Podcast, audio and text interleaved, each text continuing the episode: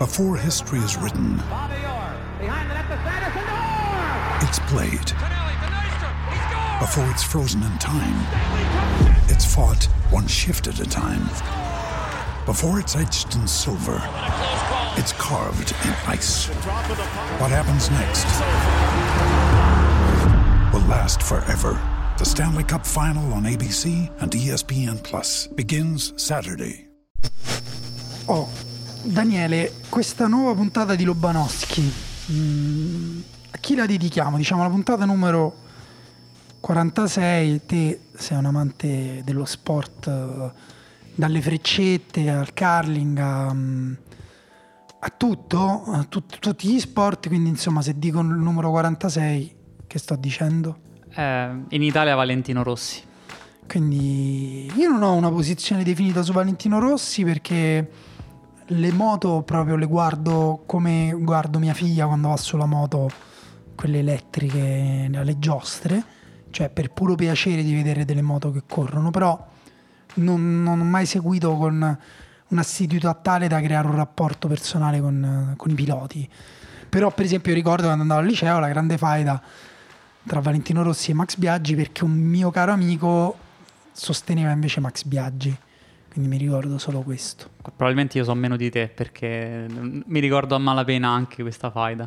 Va bene, questo è Lobanowski, un podcast di tattica e tecnica eh, di calcio e non di moto. Quello- questo è poco ma sicuro. Cioè abbiamo capito da questo breve scambio che non potremo mai fare una puntata speciale No. sulle moto, a meno che poi insomma, possiamo sempre prepararci, possiamo sempre studiare, perché insomma è molto bello studiare, quindi perché no? Magari un giorno dobbiamo- studieremo il mondo del MotoGP, delle moto, del, del, delle MotoGP, non lo so. E, mm, però magari un giorno parleremo anche di qualche altro sport. Di MMA, Daniele, ti andrebbe un giorno di... So accompagnare- meno di MMA che delle moto, questo lo sai bene, però eh, si può fare tutto. Sai chi, chi potrebbe fare MMA? Chi? Questo te lo dico proprio secondo me.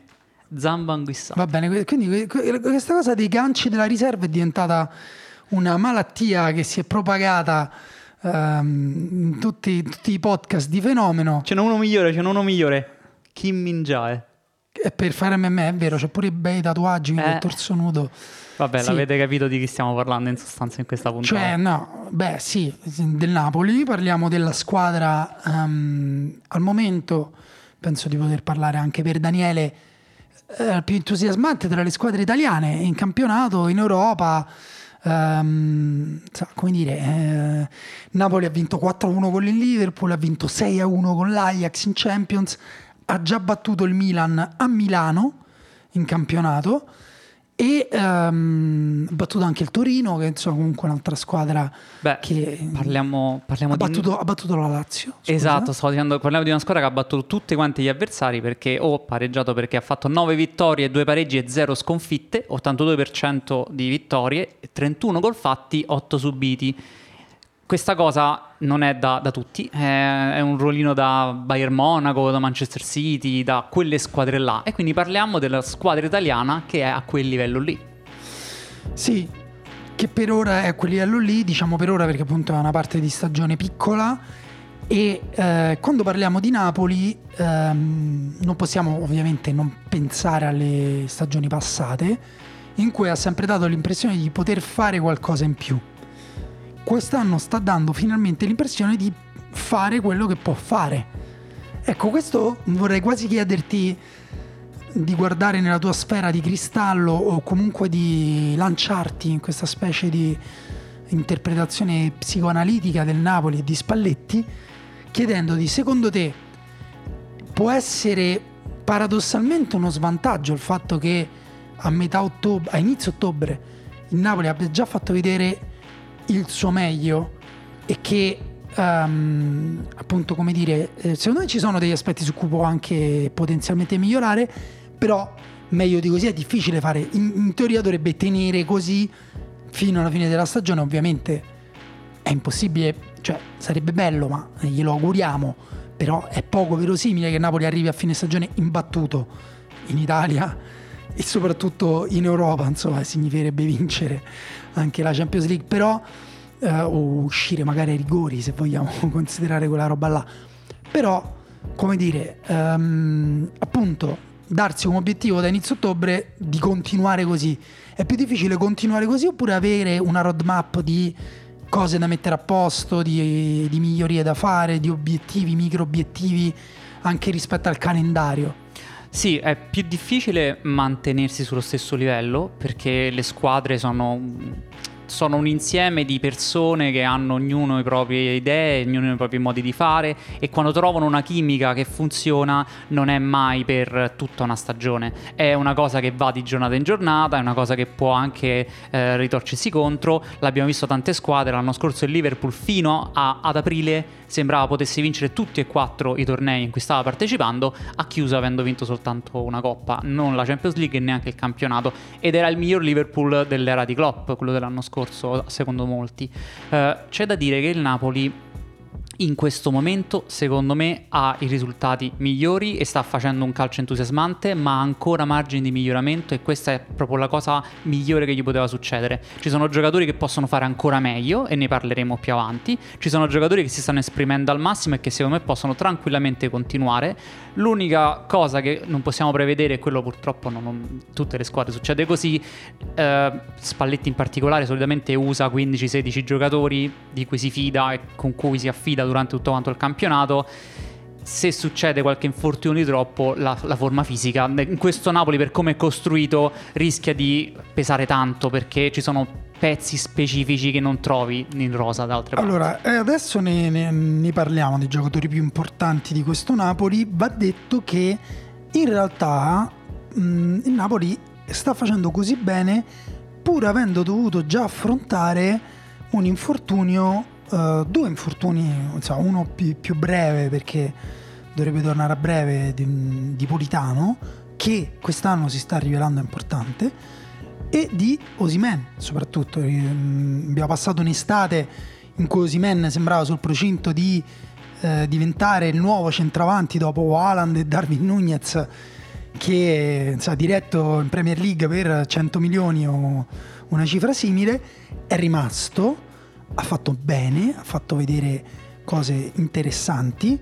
Poi proprio contro il Liverpool ha avuto il classico infortunio da velocista, da, da, da sprinter al quadricipite femorale, se non sbaglio. Insomma, infortunio muscolare che dovrebbe tra l'altro risolversi proprio adesso, cioè già eh, nella, cioè, nella, nella, prossima partita forse potrebbe anche tornare in campo. Sì, la cosa fortunata per il Napoli è che la Nigeria non giocherà il mondiale e quindi Osimen rimarrà a Napoli tutto quanto il periodo di novembre e dicembre per poter quindi avere una più calma nel rientro. Sì, appunto, già con la Cremonese potrebbe rientrare. Eh, stagione strana perché appunto si gioca fino a metà novembre, poi rip- se ne riparla a gennaio. Però appunto non c'è stato Osimen e in Europa ha brillato Raspadori, in campionato Raspadori e Simeone hanno fatto capire che attenzione il Napoli anche se proprio volessimo fare finta che Osimen non esistesse, comunque sarebbe una squadra competitiva esatto. per vincere lo scudetto. Adesso ti volevo leggere un po' di statistiche del Napoli, così per inquadrare ehm, il tipo di squadra, cioè le commentiamo, così facciamo anche, ne so, come Un esperimento per vedere se riusciamo dalle statistiche che sono statistiche eh, descrittive, cioè che appunto poi vanno interpretate, se riusciamo effettivamente a far capire che tipo di squadra è. Allora, anzitutto il Napoli, per far capire il valore all'interno del campionato, è la, do, dopo la Roma, che è la squadra che ha creato più XG, eh, 15.4 finora, è la squadra che eh, ne ha fatti di più, 14.9 mh, mm, su 18 gol, quindi c'è una eh, overperformance eh, di 2.9 che è la più alta del campionato.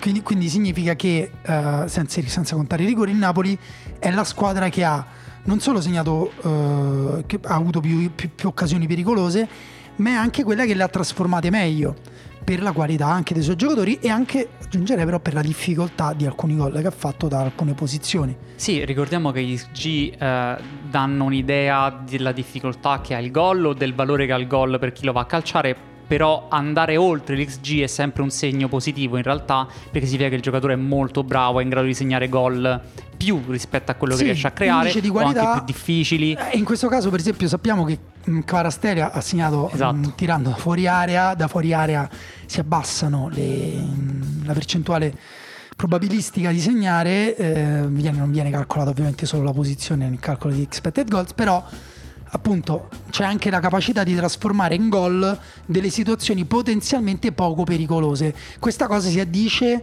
di solito ai grandi attaccanti. Esattamente. In questo caso nel Napoli è una cosa eh, un po' più diffusa. Sì, solitamente così si evita l'idea che sono stati fortunati perché hanno segnato più di quello che hanno creato. No, è che sono forti e quindi sono riusciti a segnare gol molto difficili anche eh, Raspadori, Simeone. Se segni quel tipo di gol fai più rispetto a XG che un giocatore normale in teoria non segnerebbe quel gol, lo segnerebbe con meno probabilità.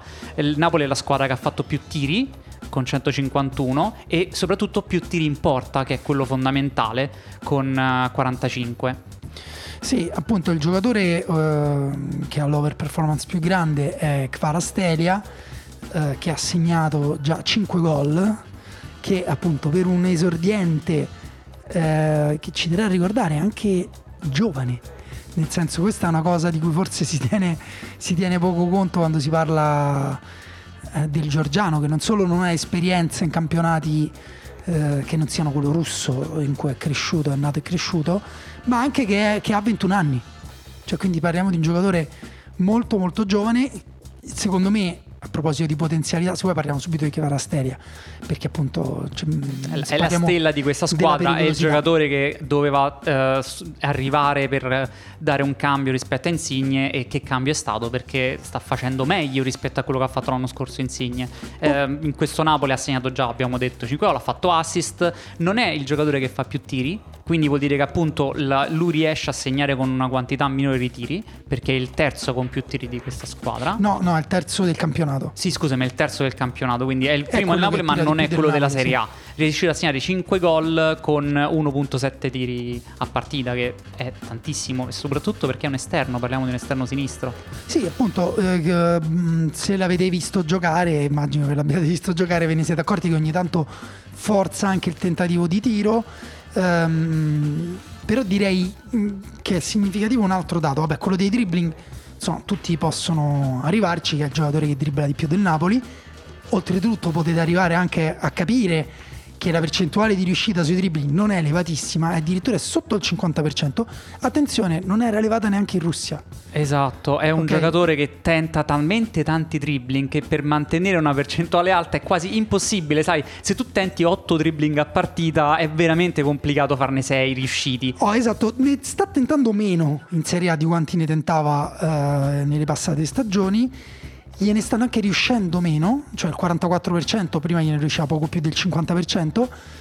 Da tenere presente perché? Perché ovviamente sta prendendo le misure, Bravo. Eh, è, è un calcio diverso, ha probabilmente anche meno occasioni, ha meno spazio, spesso riceve palla con l'uomo che non lo fa girare. Ricordiamo la partita più difficile eh, che ha avuto finora lui e tutto Napoli è stata quella con la Fiorentina, finita 0-0, in cui la marcatura asfissiante di Dodò con grande attenzione da dietro non gli ha lasciato quasi nulla, quasi nulla, uguale comunque aver messo una palla sulla testa di Lozano sul secondo palo che poteva cambiare la partita.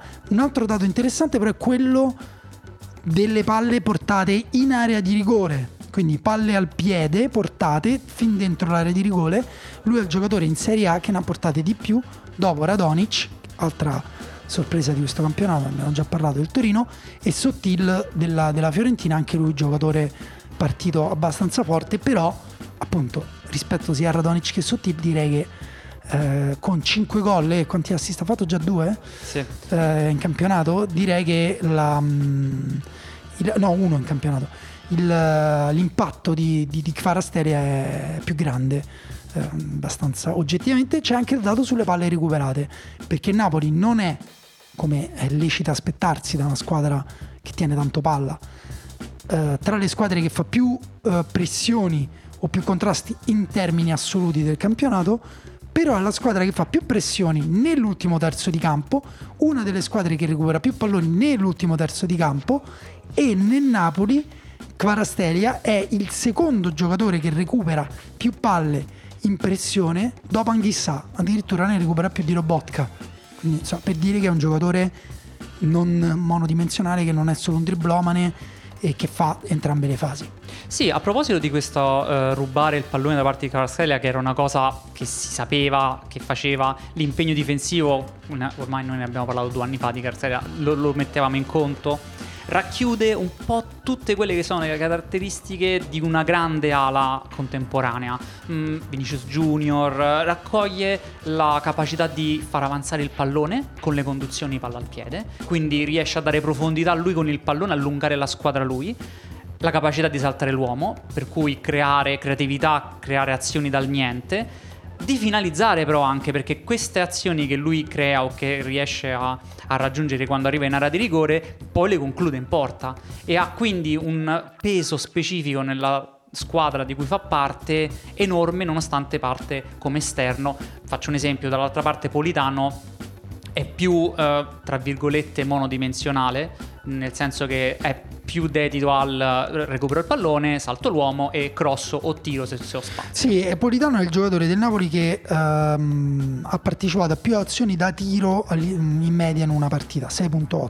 Invece Kvaratskhelia sono è... tantissime. Eh? Ah, assolutamente, e stiamo dicendo infatti che ha iniziato molto bene. Kvaratskhelia ha un'anima di riferitore quasi sudamericano che si dà la pausa ogni tanto, si ferma, si mette vicino alla bandierina, prova a saltare l'uomo, poi torna però indietro e questa e cosa gioca, a volte gioca anche a un tocco rapido con il terzino, questa sono tutti aspetti tra l'altro che possono migliorare. Assolutamente, e questa cosa qui è il margine di miglioramento che ha lui, che è una cosa sempre positiva se un calciatore ha margine di miglioramento perché vuol dire che può fare ancora meglio. Può... Nel suo caso può fare di più, cioè sì. nel senso il suo volume di gioco, per come l'abbiamo visto eh, in Russia e nella Georgia, nella nazionale, eh, è potenzialmente più alto. C'è un giocatore che eh, crescendo anche come età, come carisma, come mentalità, se vorrà, se sarà in grado, forse mh, non so se ha il carattere per diventare questo giocatore qua, però ha tutte le carte in regola per diventare uno di quei giocatori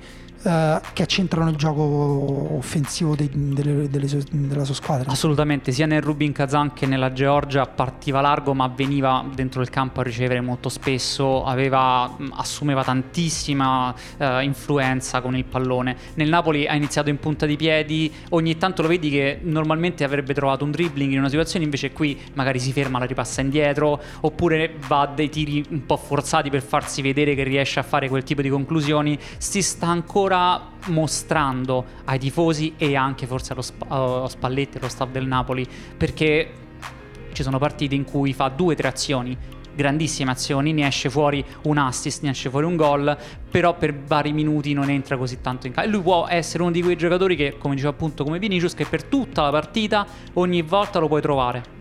Sì, mh, mm, allora detto di Kvarastelia e direi anche di Politano dall'altra parte con una sì, con un'efficacia diversa, però eh, anche la crescita di Politano è un fattore rilevante di questo inizio di stagione del Napoli.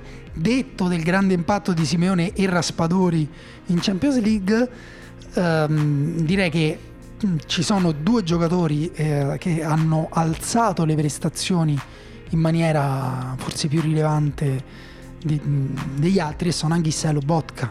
Sì, uh, facendo un rapido uh, recap, parliamo di una squadra che gioca con una difesa a 4 che è di fatto uh, la stessa della scorsa stagione con però l'aggiunta di Kim Min-jae al posto, sì, di, Koulibaly. nel centro-sinistra, a sinistra eh, Mario Rui, a destra di Lorenzo e accanto a Kim Min-jae c'è Ramani tutti quanti stanno facendo il loro, cioè ci si aspettava esattamente questo.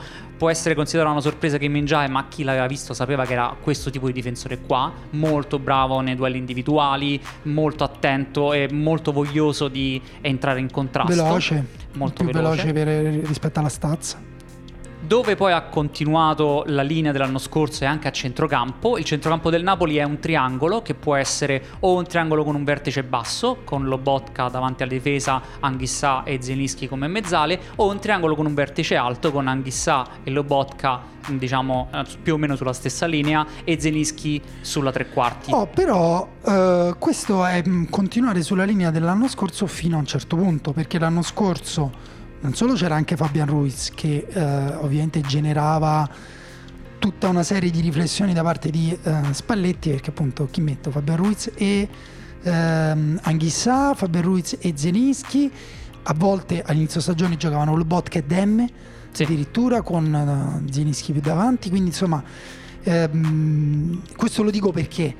Perché eh, se il Napoli è più efficace dell'anno scorso è anche perché ha trovato una forma più definitiva del proprio centrocampo, ha rinunciato al giocatore evidentemente a cui poteva rinunciare, Fabian Ruiz di qualità insomma indiscutibile per quel che mi riguarda, però evidentemente a conti fatti rinunciabile, sostituibile e Zielinski, Anghissà e Lobotka eh, hanno creato un triangolo eh, più efficace con, attenzione, c'è un'altra, anche qui una possibile miglioria per il Napoli che può essere una miglioria o al posto di uno dei titolari in determinate occasioni o a partita in corso o per eh, supplire a un infortunio ma è un'alternativa assolutamente potenzialmente a livello di questi tre lo stiamo iniziando a intravedere questo potenzialmente che è Ndombele. Sì, Dombele l'abbiamo visto sia vicino ad Anghissà che al posto di Anghissà, è un giocatore completamente diverso rispetto a tutti gli altri, è molto tecnico anche se atleticamente dominante, m- molto più entropico se posso usare questo aggettivo, cioè un- crea caos, gli piace far parte del caos, si inventa l'azione in mezzo magari agli avversari, non ordina la squadra, a differenza invece di Anghissà e Lobotka. Questo porta il Napoli ad essere un po' più verticale con Dombele ed evidentemente ancora non hanno bene le misure. Ed è, ed è un'anima, quella verticale del Napoli, che eh, contrasta un pochino invece con eh, l'anima dello scorso anno, che era un po' compassata. Ti ricordi quando giravano palla, Fabian Ruiz toccava tantissimi palloni, bene, perché li tocca sempre bene, però rallentava. E già avere Zieninski al posto di eh, Fabian Ruiz dà Sì. un ulteriore verticale da Ndombele può aumentare questa cosa. E poi c'è anche, secondo me, l'esplosione definitiva di Anghissà. Esatto, torniamo a parlare dei due centrocampisti che hanno dato il salto di qualità in questo inizio di stagione, Lobotka Anghissà. Anghissà è arrivato l'anno scorso, da subito si era capito che era mm, un giocatore eh, di livello, che giocava in- nel Fulham nella zona retrocessione dell'Inghilterra un po' per caso, perché la Premier League aveva fagocitato anche lui nella, loro, nella bulimia di comprare un po' tutti avendone i soldi, l'avevano preso, ma era chiaramente un giocatore di livello Champions League con tranquillità. Eh, parliamo di un centrocampista molto tecnico, molto bravo nel dribbling, molto bravo nel conservare il pallone sotto pressione, che anzi sfrutta questa sua capacità di conservare il pallone per ordinare la squadra, perché lui sa dove va a recuperare il pallone, lo tiene, aspetta che arrivano i compagni e poi la dà. Questa cosa si sposa benissimo con Lobotka, che è un giocatore che anche lui ha fatto un ulteriore salto di qualità in questa stagione, direi negli ultimi otto mesi. Non esattamente, proprio dalla finale della scorsa stagione, secondo me, Lobotka si era capito Sì, sì. che qualcosa nella testa era, era scattato, perché è sempre stato un regista eh, che adorava ordinare la squadra con i passaggi, ma a volte quasi si specchiava nella sua capacità di gestire il pallone e di ordinare la squadra e risultava mh, appunto detto molto bene compassata la manovra del Napoli molto tecnica però anche poco in grado di disordinare gli avversari a centrocampo questa stagione Lobotka è- sta prendendo più eh, iniziativa con il pallone, sta decidendo di fare più passaggi in diagonale, ad esempio, sta decidendo di fare più passaggi che riescono anche a disordinare gli avversari. Da una parte è un giocatore come Anghissà che tiene la palla perfettamente, dall'altra Lobotka che la gestisce perfettamente. È una coppia che si sta rivelando veramente quasi immarcabile. Sì, allora per dirti, nell'ultimo anno Lobotka ha avuto il 93% di eh, percentuale di riuscita dei passaggi, che è altissimo per un centrocampista. Mm, quest'anno addirittura il 94 per ora in questo inizio di Serie A ed è eh, la, la percentuale più alta dopo quella di Igor, che però è un difensore. Di solito Sì. queste percentuali ce l'hanno alti i difensori perché guardano tutti gli avversari, mentre i centrocampisti magari ce n'hanno uno alle spalle e fan- fanno di solito i difensori passaggi più semplici, orizzontali, bre- corti, eccetera. Lobotka invece deve ehm, appunto a volte inventarsi anche un modo per uscire dalla pressione. Però il giocatore del Napoli che gioca più passaggi sotto pressione è Anghissà. Questo ti fa capire che non è Lobotka e non è Napoli una squadra che gioca con un solo playmaker tipo che ne so Giorginio eh, deputato ad abbassarsi, a iniziare l'azione, a far uscire la palla dalla difesa, che quando succede questo in una squadra, di solito quella squadra è lenta, no? È anche facilmente prevedibile, marcabile, si va a schermare, guarda anche le difficoltà che a volte l'Inter quando Brozovic sì. eh, che, che poi inizia a girare per il campo per trovarsi uno spazio per creare buchi, per creare movimento. Quando ne hai due, di giocatori in grado di gestire la palla sotto pressione, diventa più difficile. L'ideale è averne addirittura tre, cosa che il Napoli spesso ha con Zilischi che si abbassa. E anche con Carastelia. E anche con Carastelia. Tu hai, di fatto, non hai un playmaker, ne hai eh, quanti te ne servono a centrocampo. Chi viene a prendersi il pallone lo gestisce sotto pressione e così inviti la pressione degli avversari che sono costretti a quel punto ad alzarsi per venirti a prendere il pallone e tu ci giochi alle spalle. E hanno una serie anche di meccanismi che portano il Napoli a uscire dalla pressione e a partire con l'azione in verticale, perché ovviamente l'unico scopo che c'è per costruire eh, l'azione dalla difesa e non lanciare lungo subito, come dice Ranieri, non capisco perché non si vada subito avanti, a parte che a volte non si può, cioè nel senso è difficile pure quello, magari c'hai gli appoggi marcati, eh, rischi di perdere il duello aereo anche non così lontano dalla tua area, no? Perché metti che lanci veramente da, da vicino dalla riga di fondo, arrivi a metà campo, perdi la palla là e poi stai di a difendere, ma anche perché, e questo Napoli è un maestro, palleggiare vicino alla difesa, anche a volte con quei passaggi che sembrano inutili, no? Ma perché, che ne so, Kim dà la palla allo Botka che la ridà a Kim oppure che la ridà a Rachmani?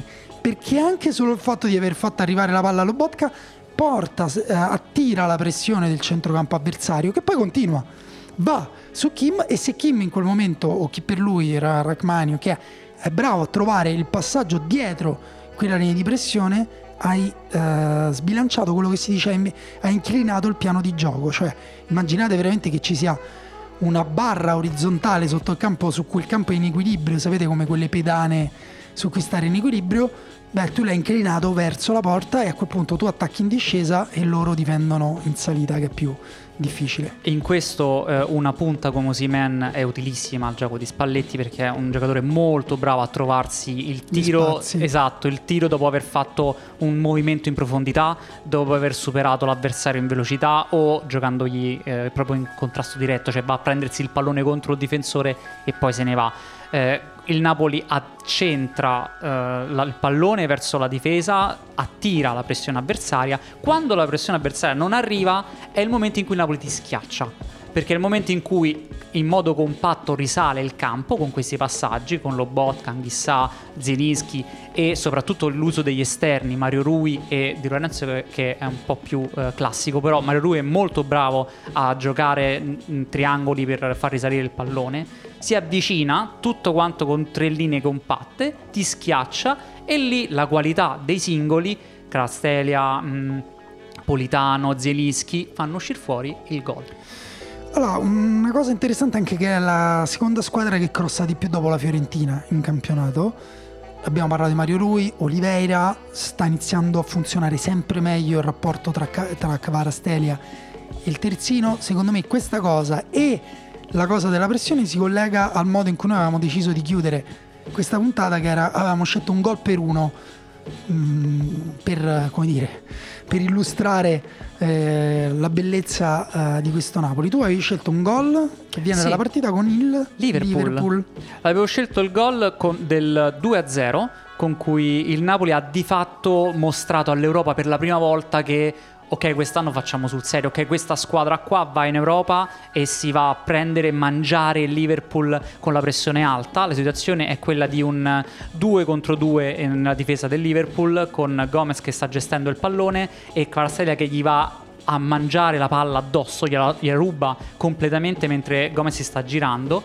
Si trova quindi un 2 contro 2 in area di rigore, ma Kvaratskhelia è molto intelligente invece di tagliare verso l'area, dove Gomez l'avrebbe probabilmente contrastato, come dicevo, è bravo ad allargarsi. Capisce che non basta uh, stare in due, ma che il Napoli deve avere più giocatori possibili vicino all'area di rigore. Come dicevo, il Napoli tenta di schiacciarti, tenta di avere molti giocatori che vengono in area, anche perché così diminuisci la probabilità che un giocatore viene marcato, viene tenuto, perché tu porti gli avversari a guardare da dove vengono in area di rigore. Si porta la palla verso la bandierina, si ferma, punta Gomez, quando Gomez gli dà l'esterno se lo mangia perché con una finta di corpo poi se ne va, è molto più veloce, molto più tecnico. Quando si trova lì potrebbe grossare al centro per l'unico Simen contro uh, Van Dyke, ma non lo fa perché ha visto con la coda dell'occhio che appunto il Napoli stava salendo, è arrivato Anghissà al limite dell'area. Anghissà quindi riceve il suo passaggio con calma, gestisce il pallone, vi ricordo stiamo parlando del Napoli contro il Liverpool, in una partita in cui sta già in vantaggio 1-0, quindi in teoria potrebbe dire ok, forse qui può succedere qualcosa, anche se è tranquillissimo, si trova da solo con spazio al limite dell'area, stoppa il pallone, alza la testa, non tenta il tiro, se la gioca con calma, vede che accanto a Zenischi che anche lui è salito, la dà a Zenischi che chiude il triangolo e Anghissà sta da solo in area di rigore dopo aver bruciato eh, Fabigno e può andare a segnare il gol. Il Napoli ha avuto lo sforzo fisico e atletico di andarsi a prendere il pallone con foga e poi la calma e la tranquillità di giocare il pallone in area di rigore. Queste due caratteristiche nel calcio contemporaneo fanno una grande squadra. Sì, e sì, in quel gol oltretutto vabbè, è anche impressionante la passività difensiva del Liverpool, messo in mezzo da, da, dai bei movimenti del, del, del Napoli dalla pulizia tecnica esatto. delle singole giocate um, era una passività che dipendeva sia dal, dal, dalla situazione del Liverpool che non se la sta passando bene, ma anche secondo me dal, um, dalla sensazione di superiorità che dava il Napoli in, quelle, in, in quei momenti lì e anche dalla facilità di eh, andare a trovare il punto debole dove infilare la lama, no? dove si è andata a infilare Anghissà. Io invece ho scelto gol, il gol di Raspadori con l'Ajax, che è il gol dell'1 pari, cioè il Napoli sta perdendo 1-0 ad Amsterdam, con il boato che ne consegue. Inizia a costruire un'azione sulla sinistra con Lobotka e Kvarastelia, poi mh, si inserisce, si butta dentro Oliveira, Lobotka non riesce a servirlo e l'Ajax riconquista palla. Però appena riconquistata palla, nell'ultimo terzo di campo, il Napoli riaggredisce, questo è il motivo per cui recuperano i palloni sulla tre quarti di campo. Anghissà va immediatamente sul portatore che va all'indietro e l'Ajax torna eh, dal suo portiere. Anghissà prosegue la corsa, quindi abbiamo una situazione in cui Anghissà pressa un difensore centrale, eh, Raspadori sta su un difensore centrale che supera e va verso il portiere per farlo lanciare e se voi mettete pausa all'azione guardate anche gli altri appoggi del, dell'Ajax sono marcati, addirittura Zielinski è davanti mm. A, al centrocampo del, dell'Ajax proprio per eh, questa aggressività. Cerca di lanciare il portiere de, direttamente su, sulla punta, eh, credo fosse mm, Bergwin eh, o, o, Tadic, non lo so, sì forse più Tadic, eh, vabbè comunque mm, chiunque esso fosse perde il duello aereo con Kim che di petto la gira tranquillamente a Oliveira che è ancora una volta rapidissimo a trovare la linea di passaggio in avanti, c'è Lobotka che gli è andato incontro, quindi entrambi bravi, distanza ideale 10 metri, distanza ideale per fare un passaggio per giocare vicino, Lobotka gioca di prima girandosi aprendo il piatto per, per Cavastelia senza neanche forse vederlo, so, sapendo che sta là Cavastelia accorciato, accorsa all'indietro, gli è venuto incontro anche lui sapendolo Carastelia gioca di prima, quindi abbiamo due passaggi di prima, Lobotka per Carastelia e Carastelia per Olivera, che chiudono questo triangolo, questa catena di sinistra fatta con l'esterno sinistro benissimo da Carastelia, là davanti sono rimasti eh, in 3 contro 3 diciamo Anghissà, eh, Raspadori e Losano, Anghissà rallenta t- mh, mm, è Carastelia che si butta dentro, ma Olivera quando Olivera arriva al cross, qui c'è un movimento d'attacco bellissimo dove si vede anche eh, forse l'intelligenza dei singoli. Losano si butta dentro, finendo eh, forse in fuorigioco, ma Raspadori soprattutto ha l'intuizione di andarsi a prendere la palla alle spalle del terzino sinistro eh, dell'Ajax che è Blint sapendo forse anche di non poter vincere il duello aereo come dire eh, standogli a fianco e Oliveira gli, gli mette da dentro l'area perché poi anche qui una squadra che crossa tanto, ma da dove crossa? Crossa dalla tre quarti, crossa dal fallo laterale. Oliveira in questo caso crossa da dentro l'area di rigore. Quindi quasi non lo chiamerei cross, lo chiamerei quasi un lancetto, un passaggio profondo. Comunque alle spalle di Blint è bellissimo colpo di testa a Spadori, insomma andatelo a rivedere. Se non l'avete visto, questi sono gol in cui c'è qualità, preparazione, gioco di squadra, distanze, movimenti, entusiasmo, entusiasmo, c'è una squadra che si cerca e si trova e sono felici di giocare insieme, almeno questo è quello che vediamo noi da fuori. Che succede, sai, non è una cosa che succede per tutta la stagione, ma quando succede li vedi che proprio si cercano bene. Anche qui hai detto bene, eh, Losano e Raspadori si buttano in area di rigore entrambi. È complicatissimo quando hai due attaccanti che vanno in area di rigore, però è più facile se sai che stanno facendo il tracciante loro. Invece no, perché Losano va dritto, ma Raspadori gli va invece dietro Sì, si si allarga, si incrociano le traiettorie. E quella cosa vuol dire che tra di loro si conoscono e sanno che Losano va sul primo palo e Raspadori sul secondo. Sì, questo insomma anche queste sono, sono piccole cose normali per una squadra che funziona bene, eh, però eccezionali perché in realtà sono difficili da fare.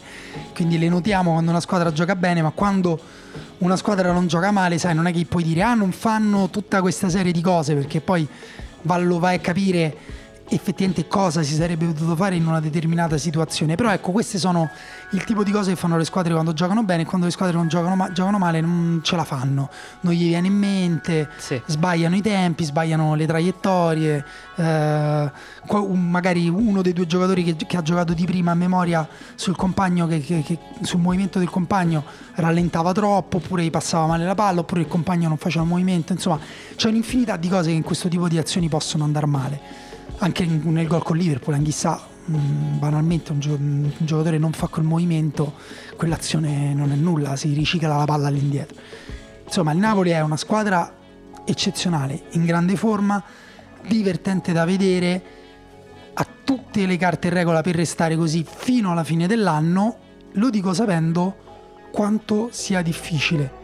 Mantenere la chimica, mantenere l'aspetto atletico. Esatto. Sappiamo tutti quanti cosa succede con le squadre di Spalletti storicamente, che verso la primavera un po' mentalmente forse sono stanchi, un po' fisicamente c'è qualcosa che non va, ma abbassano il, il livello delle prestazioni. È successo l'anno scorso al Napoli, vedremo quest'anno, ovviamente ci, ci si aspetta che non sarà così, perché se questa squadra ha iniziato bene ma ha ancora margini di miglioramento, eh, tu quale diresti che è il, il punto in cui il Napoli può ancora salire di livello? E no, secondo me può, cioè, mh, le potenzialità da sviluppare sono quelle relative ai, ai singoli giocatori, cioè nel senso Napoli ha Ndombele che non ha praticamente usato, Osimen che è stato di nuovo infortunato in alcune partite importanti ehm, e che appunto la, la sua sintonia per esempio con Raspadori non è ancora stata per niente eh, sfruttata, e, mh, però è anche una questione di usarli la, la possibilità per- di Spalletti di usarli in modo che nessuno dei due si stanchi, che nessuno dei due, quando, uno, qu- quando Osimene è fuori forma, non, è- non deve giocare per forza. Ma secondo te possono giocare insieme? Ci sono giocatori che possono. Eh, perché allora, mh, diciamolo tranquillamente, Osimen è una punta, una prima punta e questo eh, fa i movimenti in profondità, va a prendersi il gol. Raspadori è un giocatore più particolare perché nonostante lui debba toccare il pallone nella fascia centrale del campo, è più abituato a venire anche incontro per ricamare il gioco e poi dopo buttarsi dopo. Quindi in teoria eh, potrebbero giocare insieme, ma per far vedere questa cosa devono giocare insieme, cosa che ancora si è vista pochissimo, no? Sì, sì, anche se appunto secondo me è più una questione di contingenze, nel senso non, Napoli per me 4-3-3 con Zenischi, Mezzala o eventualmente Anghissà al posto appunto suo di, eh, scusa Anghissà Ndombele al posto suo o di Anghissà, però non è che bisogna andare a, a inventarsi chissà cosa, Eh, forse può migliorare sull'esterno destro dove Politano, l'abbiamo detto, è molto importante, però se Politano anche iniziasse ad aggiungere qualche gol e qualche assist, magari anche lì la, la sintonia con Di Lorenzo può migliorare, Kvarastelia può diventare ancora più centrale, eh, lo è già molto, però perché non, non esserlo di più, magari anche andando ad aggiungere mm, a qualche suo movimento incontro qualche movimento profondo di Zielinski o appunto una maggiore eh, spinta propositiva dei terzini. Insomma, il Napoli secondo me può migliorare come squadra a seconda di quanto miglioreranno i singoli giocatori e anche di, di quanto li può usare, di, mh, di quanto appunto possono essere usati, perché Ndombele non è stato usato per niente, eh, Simeone è un altro giocatore che insomma ha fatto mh, già dei, dei- dei gol molto importanti in Champions e in campionato, però nei momenti decisivi eh, anche lì è un'altra, un'ulteriore carta da giocare. Sì, Simeone di fatto è l'alternativa ad Osimen, fanno più o meno le stesse cose in campo e serve quella al Napoli da profondità in area di rigore, va a prendersi la palla sul primo palo, va a vincere il duello aereo, il, il duello individuale, prova a fare gol, Simeone ha fatto gol quando serviva e quindi quello sta facendo. Dani, e... io invece chiuderei però con un'altra domanda che, sì. che ti farei, perché um, appunto sta andando benissimo in Champions, in Serie A io ti direi, secondo te il Napoli ha le forze per mh, mm, fare entrambe le corse? Oppure converrebbe, non dico lasciare andare la Champions perché è assurdo, è ridicolo dire una cosa del genere, però quantomeno um, iniziare, come dire, dirsi guardate in Champions faremo il meglio possibile, daremo tutto, non è che, eh, che ne so, non gioca lo Botka per farlo riposare per la partita, però tenete presente che il nostro obiettivo è questo, cioè lo scudetto che chiaramente manca a Napoli da tantissimi anni sarebbe un risultato storico eccezionale. Spalletti entrerebbe nella storia di una città. Ricordiamo la bellezza del Napoli anche che è la squadra eh, di una città grande che non ha altre squadre. Quindi veramente in quel caso dire che entrerebbe nella storia del Napoli significa dire che entra nella storia di Napoli. Quindi, mh, mm, secondo te eh, è il caso di iniziare a fare un discorso del genere oppure volare basso, non guardare, mh, mm, non guardare quello che si ha davanti? Sì, eh, Spalletti non mi è sembrato molto sicuro di, di, mettere come obiettivo lo scudetto e che questa squadra può andare tranquillamente a vincere tutto quanto. Mi è sembrato tentare di abbassa- smorzare un po' gli entusiasmi, forse conosce, conosce sicuramente meglio di noi la, la, la, piazza, forse sa che il rischio è che se poi arriva qualche risultato negativo si entra subito nella, nell'aspetto peggiore del, delle sconfitte dal punto di vista animico.